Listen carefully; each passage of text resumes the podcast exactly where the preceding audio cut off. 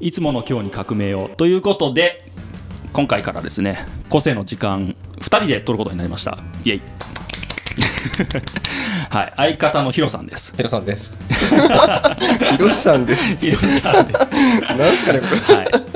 まあ、ヒロさんが何者なのかはまたおいおい分かっていくと思うので,、そうですね。あ早速まあちょ今日は本題に入っていきたいと思うんですけども、はいい、きなりちょっとヒロさんに質問があります。はい。質問じゃないんだ。問題か。問題があります。うん。問題あります。多分これねヒロさんね解けないと思います。はい。はい。あの解けないと思います。解けないと思います。はい。えっとで1個条件があって、はい。僕に質問するのはなしです。ヒロさんから、はい。はい。その条件だけ守ってください、はい。はい。ね。はい、質問しない、はい、じゃあいきます。問題です、ははい。い。これは何ですか？スマホです。それマジで言ってます？はい。すまマジですかヒロさんスマホですねスマートフォンです。言い方を変えただけです。言い方 違います。あのこれははい。平べったいものですよねあ、まあ、うん、はい。平べですね。平べったいものですよね間違いでははいないですね。はいでもう一回ヒロさん聞きますね、はい。これ何ですか？平べったいもんですか？えそれマジで言ってます？さっき言いましたよね。平べったいもん。いやこれこれ僕のスマホなんですけどあ、そうですよね。めちゃめちゃいじめてきますね。はい、あのまあこういう茶番をね何回か繰り返そうと思ってたんですけどまあこれぐらいでいいでしょう十分ね、はい、これにはちゃんと意味があるんですね、はい、でえっとですね今の茶番を今僕とクリアヒロさんで茶番だって分かってるからはい。いいんですけど、はい。こういう会話が毎日家の中でうん。何時間も繰り返されたら、ヒロさんどうなりますか？どうなると思います？多分自分が。精神的に崩壊しますね。ですよね、ですよね。でしますね。ですよね、はい、実は、そそれを真剣に研究した研究者がいるんですよ、おはい、今日紹介したいのはその人なんですけどグレゴリー・ベイトソンっていう人でグレすゴリーなんかリュックサックのメガサみたいな名前ですね。でそんなのあるの？グレゴリーっていうあの僕が好きなメーカー。まあまあそういう話はいい。なるほどなるほど、はい。そうグレゴリー・ベイトソンっていう人がいてですね、で今のちょうどヒロさんが陥ってた状態ですね、あのどうすりゃいいの？みたいな、はい。A って答えたら次いや B でしょって言われるし B って答えたら A でしょって言われるしみたいな。ああいう状態を、えっと、ベイトソンの言葉でですねダブルバインドって言います。フルバインド。ダブルバインド。でベイトソンってこのダブルバインド理論っていうのですごく有名な人、まあ、すごくではないかもしれないけども、有名な人なんですね。でこれがですね、まあ、誰でも今のヒロさんみたいな状態に陥ってそれが毎日繰り返されたら誰でも統合失調症になるってことを言った人なんですお。うんそう。そうそう。で統合失調症って何かっていうと、うん。まああのせ まあ、ざっくり言うと精神を病む病気、はいはい。僕は専門家ではないのであんまり詳しくは言えないですけど、聞いたことあるね。と。そうそうそうそう、まあ、あとはなんか自律神経が狂ってなんか寝れなくなったりとか、まあ、うつみたいな表情にな症状になったりとか、うん。うん。で僕はねこれ個人的にはうつ病も統合失調症の一つだと思ってるんですよね、ううん。でこれ大体調べるとはい。なんか別だって出てくるんですけど大体。うつ病と統合失調症っていうのは、うん。でも僕は一緒だと思ってて、ではい。まあ、その理由っていうのはちょっと後々明らかになります。なんで僕はそう思ってるのかっていうのはね、はい、で、えっと、この詳しい説明に入る前にですね一旦また別の例を出したいと思いまはいす、。またいじめられるわけですね。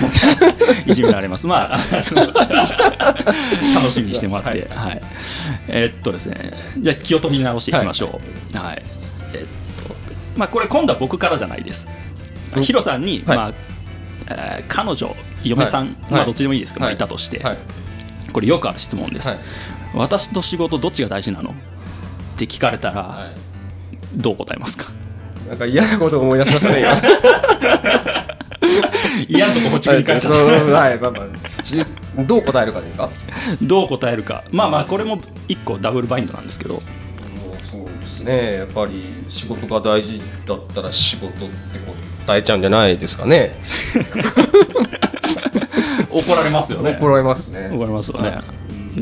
ででもあ、ね、君が大事だよって言ったらじゃあ仕事辞めてみたいな話になりますよねうんまあまあ下手したら下手したら。ね 下手したらね。だからだからヒロさんはどっちの選択肢も基本取れないわけです。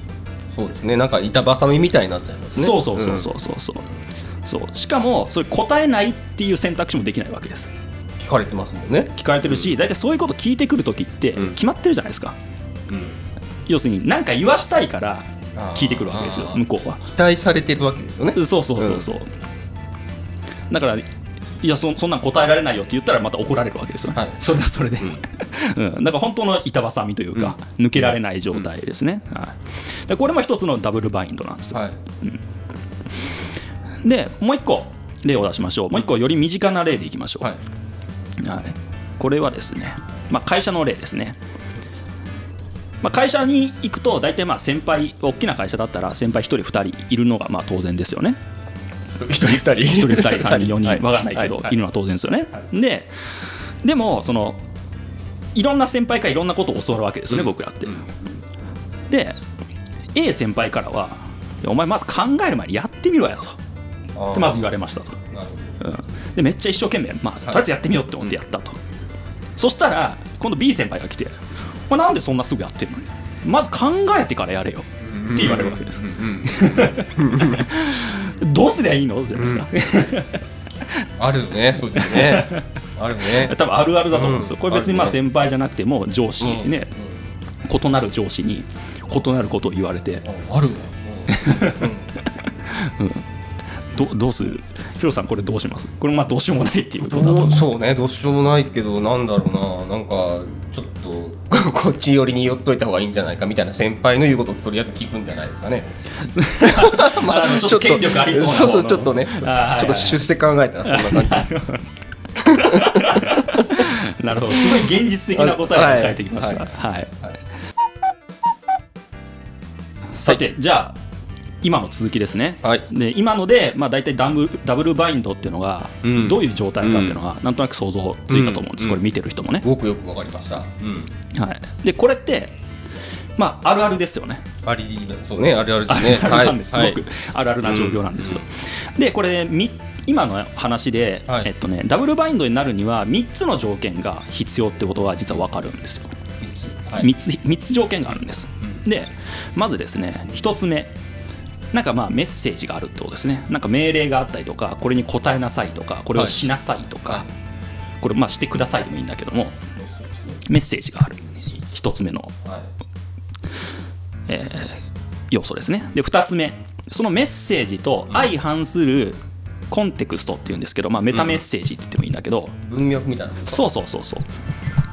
そういうものがある。はい。これは例えばお答えると怒られるとかバカにされるとか。はい。答えなさいって言われてるのに答えると怒られるとか罰されるとかいろいろあるわけです。要するにそれがもうねこういうなんていうの矛盾してる状態ですね、これ1と2で、で3つ目。ここがすごく大事なんですけど、はい。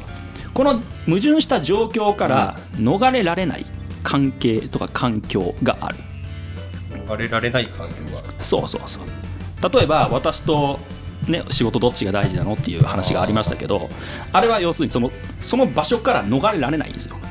普通は。あの逃げちゃえば終わる話なんだけど、逃げちゃったら今度関係が終わりますよね。ね。その問いを出してきてる。で通常そういう僕らっていうのはその問いを出してくる相手のとの関係を終わらしたいとは思ってないんですよ。うん、嫁とかその、ね、恋人だったらやっぱり続けたいと思うわけじゃないですか。好きだったら特に、うん、だからその関係を終わらせるっていう選択ができないんですよ僕ら。大体。そう。こうなるとその矛盾の状態っていうのから外れることができなくて、うん。ダブルバインドっていうのは続いてしまう。それが続くことによって統合失調症になっていくっていうことなんですよ。そう。でこれね今の例から分かるようにですね今のを言い換えると常識的な人ほどつまりまあ優しい人とかほどダブルバインドにはまりやすいってことなんですよ。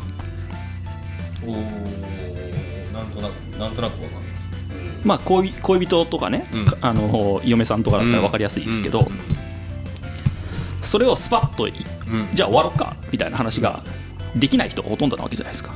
できないですよね、うん、難しいですよね。難しいですよね、うんで家族がいてあと自分に子供がいてとかねいう状況だったら、なかなかそういうこと言えないですよね。言えないね。で会社でもまあそうだと思うんですよ、ん。いきなり会社辞めます。じゃあ会社辞めますみたいな、もう A さんと B さんの言ってること全然反対で、うん。僕どっちにも従えないんでじゃあ辞めますみたいな、まあ、今の人割と言いそうだけど、若い子ね。うん。割と若い子ね。言えそうだけど、まあ、なかなかそれが難しい人もいるわけですよね、でそういう人ほどやっぱり常識的な人なんですよ割と、うん。すごく真面目で。で会社の言うことよく聞いて上の上司の言うことよく聞いてとか、素直でとか。なんかそういう人なんですよね、うん。でですねえっと話を戻すと、はい。これ僕が知る限りですけどもあの今話したことを踏まえると僕らの社会っておおむねダブルバインドで溢れてるんですよ特にに会社、うん、会社ね。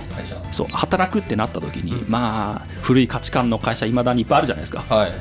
なんかそういう会社って大体ダブルバインドが起こってます、うん、だから辞めちゃったり。だから辞めれる人はいいんですよすごく、うんうんうんうん、辞めれる人はある種それは正しい選択肢というか あのダブルバインドが起こってんだからそれは嫌だろうって話で辞めるのは自然なんですよね、うん。うんでもその自然な選択肢を取れない人が結構いて、うん。そういう人がやっぱり打つとかなっちゃう。あわけ。ーなるほどね。そうそうそう。サバサバしてる人の方がいいんだ。そう。ある意味今までの常識から外れてる人ですよね、うんうん、ちょっと我慢しようとかうん。うんなんかそうこのままやっとこうとかうん。っていう選択肢じゃなくて、ダメってなったらじゃあもう次みたいな、うん。切り替えられるんですね。そうそうそうそう切り替えやたら早い人に、うん。そういう人って常識的な人とはあんまり言わないと思うんですよね、そうね。なんかちょっとつ冷たいとかね。そういうそうそうそういう感じもするしね。ちょっと突飛な感じがするじゃないですか、うん。うん。そう。だからまあそういう人ってあんまりいないから、うん。なかなか難しいんじゃないかなってことですね、うん、そう。で今のを踏まえてだから僕が最初の方に言った、はい。あの統合失調症はうつ病入るんじゃないかっていうのはそこなんですよね、うんうんまあ、ニュースでやってないだけとか、まあ、あんまり僕らが統合失調症っていう言葉を耳にしないだけっていう可能性もあるんですけど、でもうつが増え続けてるっていうのはね統計としても出てるわけですから。それは結局ダブルバインドが増え続けてるっていう、まあ、ベイトソンの理論に従うとですけどね、うん。従うとダブルバインドな状況が社会の中で増え続けてるから、ふうつ病の人たちが増え続けてると、うん。いうふうにまあ解釈できるんじゃないかなと思ってるわけですね。はい。うん。じゃあ僕らはどうすればいいのかと。その真面目な人たちは一体どうすればいいのかっていうのはちょっと気になりますよね。はい。気になりますね。はい。次回です。